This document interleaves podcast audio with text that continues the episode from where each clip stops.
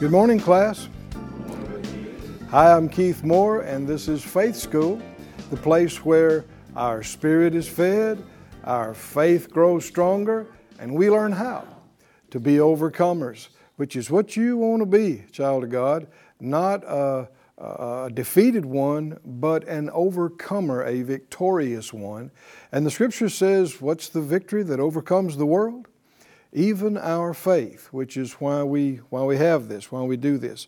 So get your Bible, get something to make a note with. Come on into the class. Uh, you can set everything aside for a few minutes for this. Come on in, sit down. Let's open up our hearts to the to the Spirit of the Lord and let Him be our teacher and guide. Father, we agree together as touching this, asking You for the anointing, asking You for answers, direction, and help, utterance, the quickening of Your Spirit, revelation, bringing things to our remembrance and showing us things we've not seen, guiding us into all the truth that makes us free. And we purpose to be doers and not hearers only, in Jesus' name. Amen.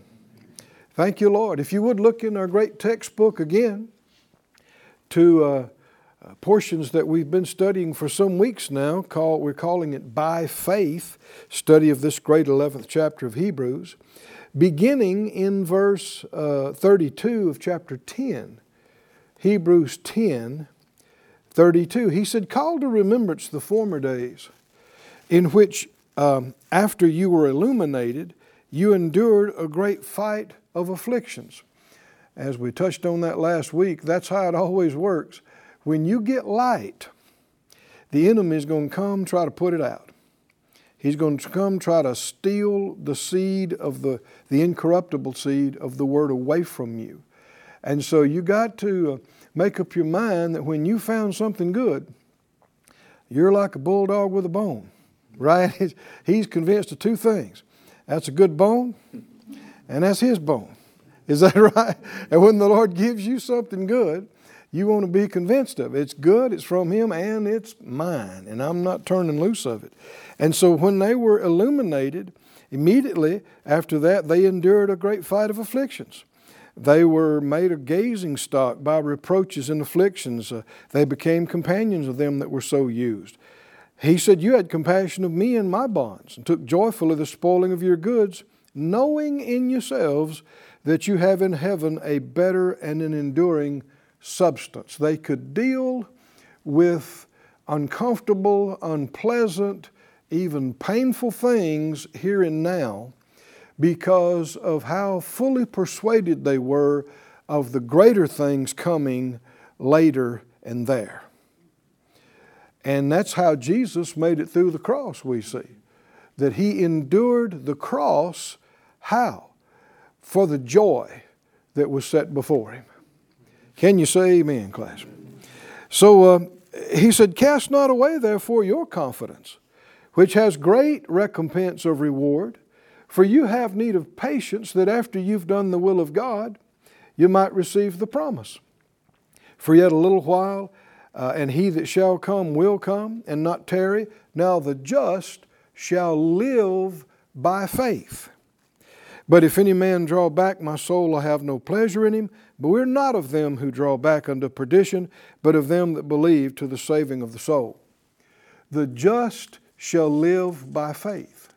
We saw in the thirteenth verse, talking about, uh, he had mentioned a number of individuals, Abel, Enoch, Noah, Abraham, Sarah, and verse thirteen says, "These all died in faith."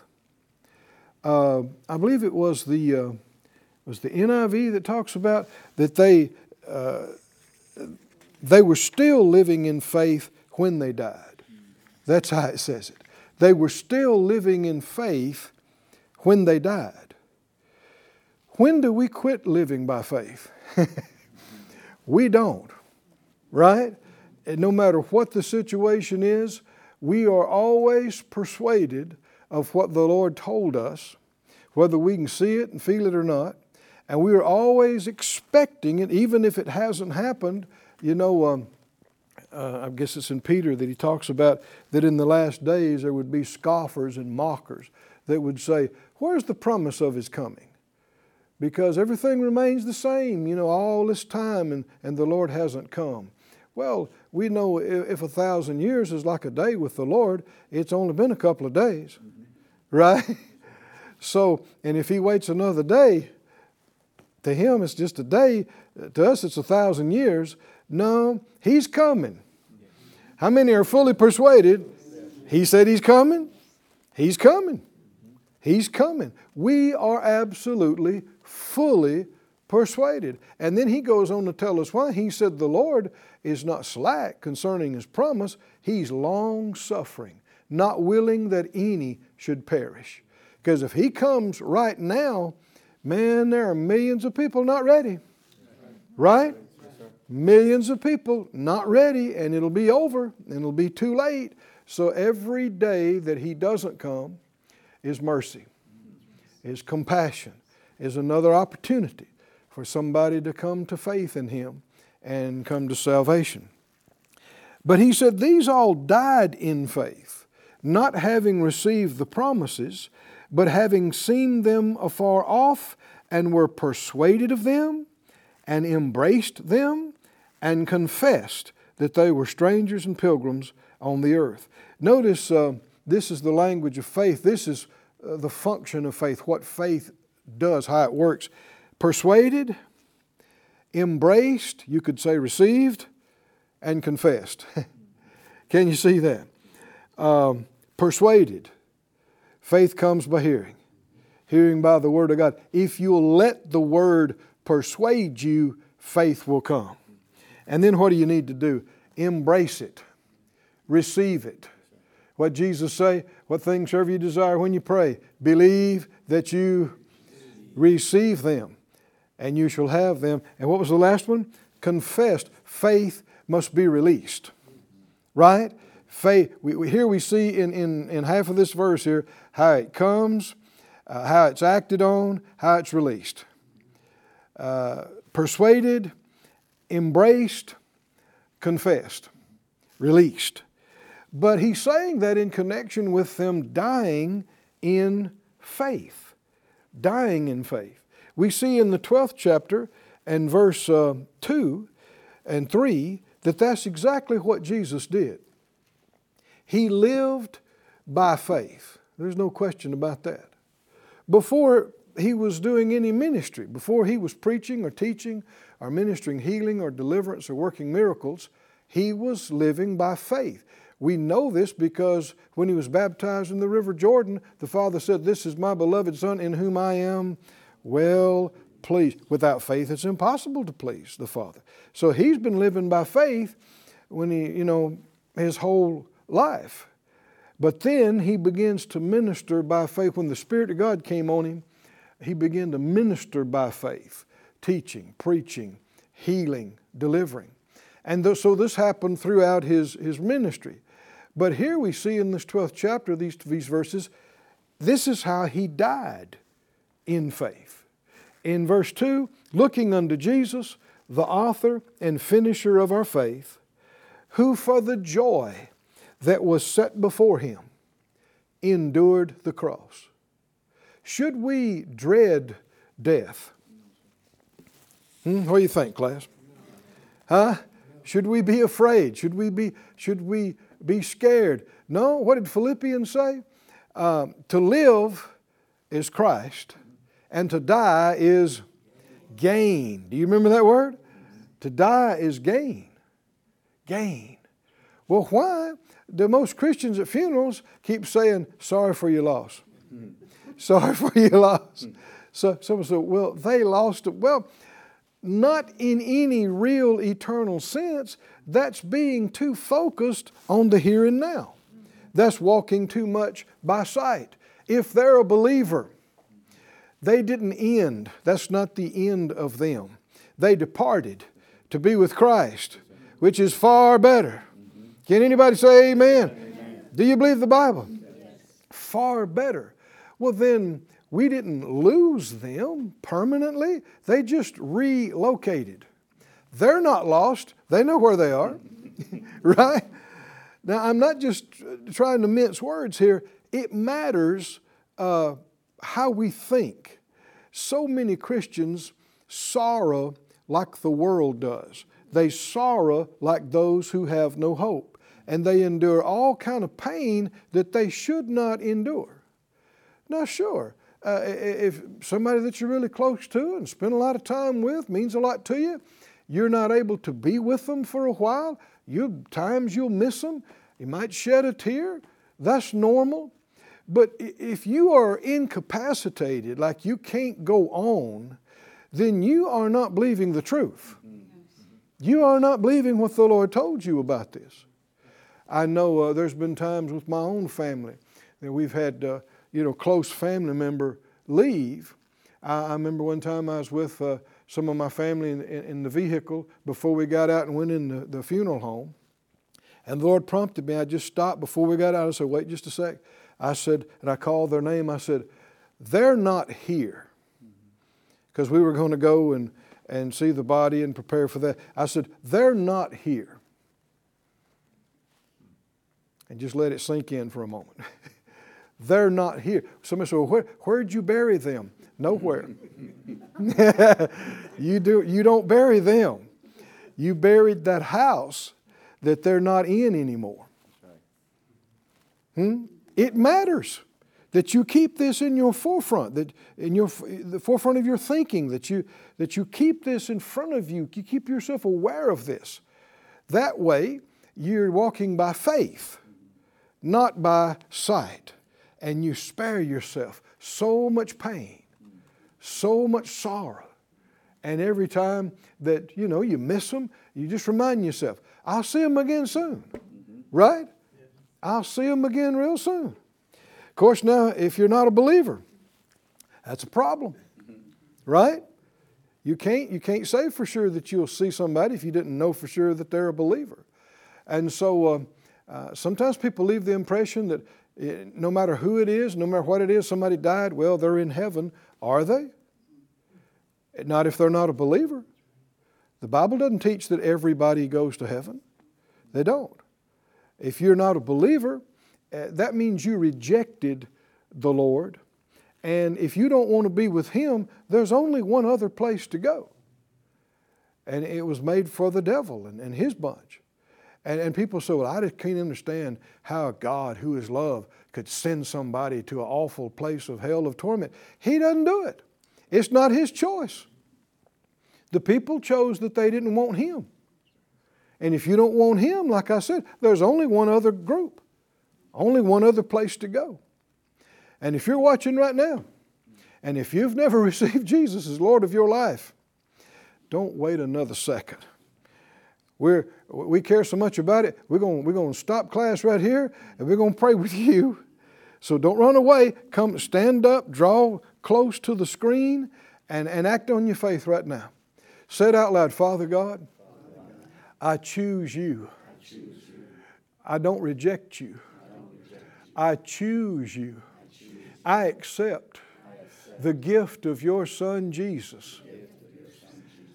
I, believe I believe you sent Him. Sent he died on the cross. He, he paid the full price yeah. for all my sins. He was judged in my place for me. And I do believe, according to the Scriptures, you raised Him from the dead. And He is alive right now. Jesus, I receive you and all you have done for me. I confess you as Lord of my life. Thank you for saving me. Oh, hallelujah. Praise God. If you really did that sincerely and from your heart in faith, the Scripture says your name is written in the Lamb's book of life. Hallelujah. And when you die, we won't have to be concerned about you. We'll th- we can be say confidently, yes, they are with the Lord. There, is there anything greater you could say? Yes, they are with the Lord. I mean, there's all kind of ways you can miss it down here and come short. If you didn't receive hardly anything that you should have received down here, if you came short on all kind of things, and you died young and you died wrong, but you're saved? How many is that? That's the big thing, right? That is the big thing. If you're saved, you still are more than a conqueror. You still are the victorious one in Christ, because soon all this life and all this stuff's going to fade into the past, and we're going to go on into the future with Him. We live by faith, but also, hallelujah, we, we die by faith. And faith's the victory that overcomes the world. These all died in faith, not having received the promises, but they saw them afar off. They were persuaded of them. They embraced them. They confessed it. Hallelujah. And we have that same spirit of faith. Go with me, if you would, to uh, Matthew, the sixteenth chapter. I'm going to read another verse, uh, or actually just remind you of the account. But you're going to Matthew sixteen, please. Do you remember when uh, King David, he had made some mistakes, and Um, there was a plague going through the people, and it was a bad, hard time. And he uh, he got it in his heart, and actually had a, uh, a spiritual experience about uh, making uh, uh, an altar and, and offering a sacrifice, a repenting sacrifice. And it was uh, prophetic, because the very spot they wound up doing it on wound up being the site where they built the temple. All these things are so amazing. I mean, if you don't believe in the inspiration of the Word of God, you're not paying attention. Because how, oh how, can things be precisely predicted thousands of years in advance without divine inspiration? They cannot be. They are not. Uh, there is so much proof that this is not just the work of men, but that it is the inspired Word of God. There's evidence all over the place, all through the book. But anyway, he came to this uh, threshing floor of a man named Araunah, and uh, uh, he told him he wanted to, to do this here, and Araunah said, well, here, uh, take it, I give it to you. I give you the threshing floor, I give you the oxen for sacrifice and the instruments for wood. Take it and do what the Lord told you to do. Uh, but in Second Samuel twenty-four twenty-four, uh, he said, no. The king said to Araunah, no, I will surely buy it from you at a price. Neither will I offer burnt offerings to the Lord my God of that which does cost me nothing. So David bought the threshing floor and the oxen for the shekels of silver. He said, I no, I, I'm not going to do that. Because this is supposed to be his offering to the Lord. And he's saying, I'm not going to give that which costs me nothing. Well, why? Because it, if it didn't cost you anything, how much of a seed is it to you? How much of a value is it to you? With the Lord, it's always about the heart. Not just about the external value of something, but about its value to you. And if it's of no value to you, then it can't be of value to Him in an offering, because is God going to be impressed with a cow and a couple of sticks? Right? Huh? He created all of this. Uh, you couldn't impress Him. You couldn't write a big enough check for God to go, whoa, whoa, whoa. He creates planets. But if it's of value to you, and the value to you comes back to the cost for you. If it didn't cost you anything, how much value is it to you? And so that's why David said that, he knew that, and that's why it was recorded for all of us to know for generations to come. Uh, in uh, Matthew sixteen twenty-four, we actually read this in Luke yesterday about counting the cost when you go to serve the Lord. But in Matthew sixteen, Jesus said this, verse twenty-four, he said, "If any man will come after me, let him deny himself and take up his cross and follow me." Now, interesting phrase here, take up his cross or her cross. The Lord distinguishing that between your cross and his cross. Nobody can bear his cross, right? Yes, he bore it and he paid it. Did it cost him? Oh my, we really don't know how much it cost him. But it's not for us to weep over it because he, he's not on the cross today. He's not in the tomb today. He's raised from the dead. He's at the right hand of majesty on high. But at the time, it was of great cost. But he tells us, "For whoever will save his life shall lose it. And whoever will lose his life for my sake shall find it. For what is a man profited if he'll gain the whole world and lose his own soul? Or what shall a man give in exchange for his soul?" Here we see the value of all the stuff you could ever accumulate and do on this planet compared to the value of one soul. They don't compare. Uh, the psalmist talks about this, that the value of a soul ceases forever. There is no amount of money in, uh, that could buy or pay or redeem a soul. The, the scripture said, "You are not redeemed with corruptible things, such as silver and gold, but by the precious blood of the Lamb." There was only one thing valuable enough to pay for souls. And it was and is the blood of the Lamb. And anytime the enemy tries to tell you there ain't much to you, you're not worth much, you ask him, why then was the highest price ever paid for anything paid for you? Huh? That sets your value. And the value of that comes back to what it cost him. What did it cost God to get you? His Son. What did it cost Jesus to get you and I? It cost him becoming sin with our sin. We don't even know how awful that is.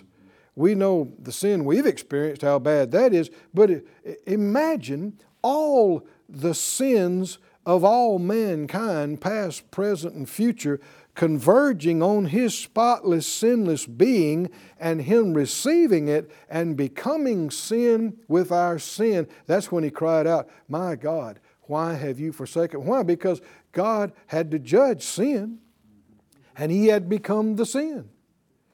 And so he was judged, he died, he went to the heart of the earth three days and nights.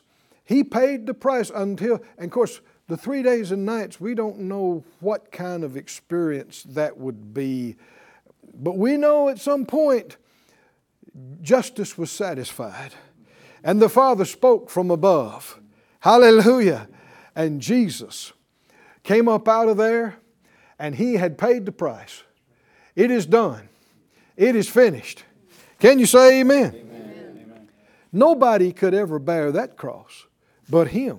And yet he tells us, if you're going to be a disciple of mine, you must take up your cross. What is my cross? What is your cross? It's what we're willing to pay to follow him. It's what we're willing to sacrifice to help others. Take up your cross and follow me. Verse twenty-seven, "For the Son of Man shall come in the glory of his Father and with his angels, then he'll reward every man according to his works." Is there a connection between taking up your cross and reward? Yes, oh yes, there is.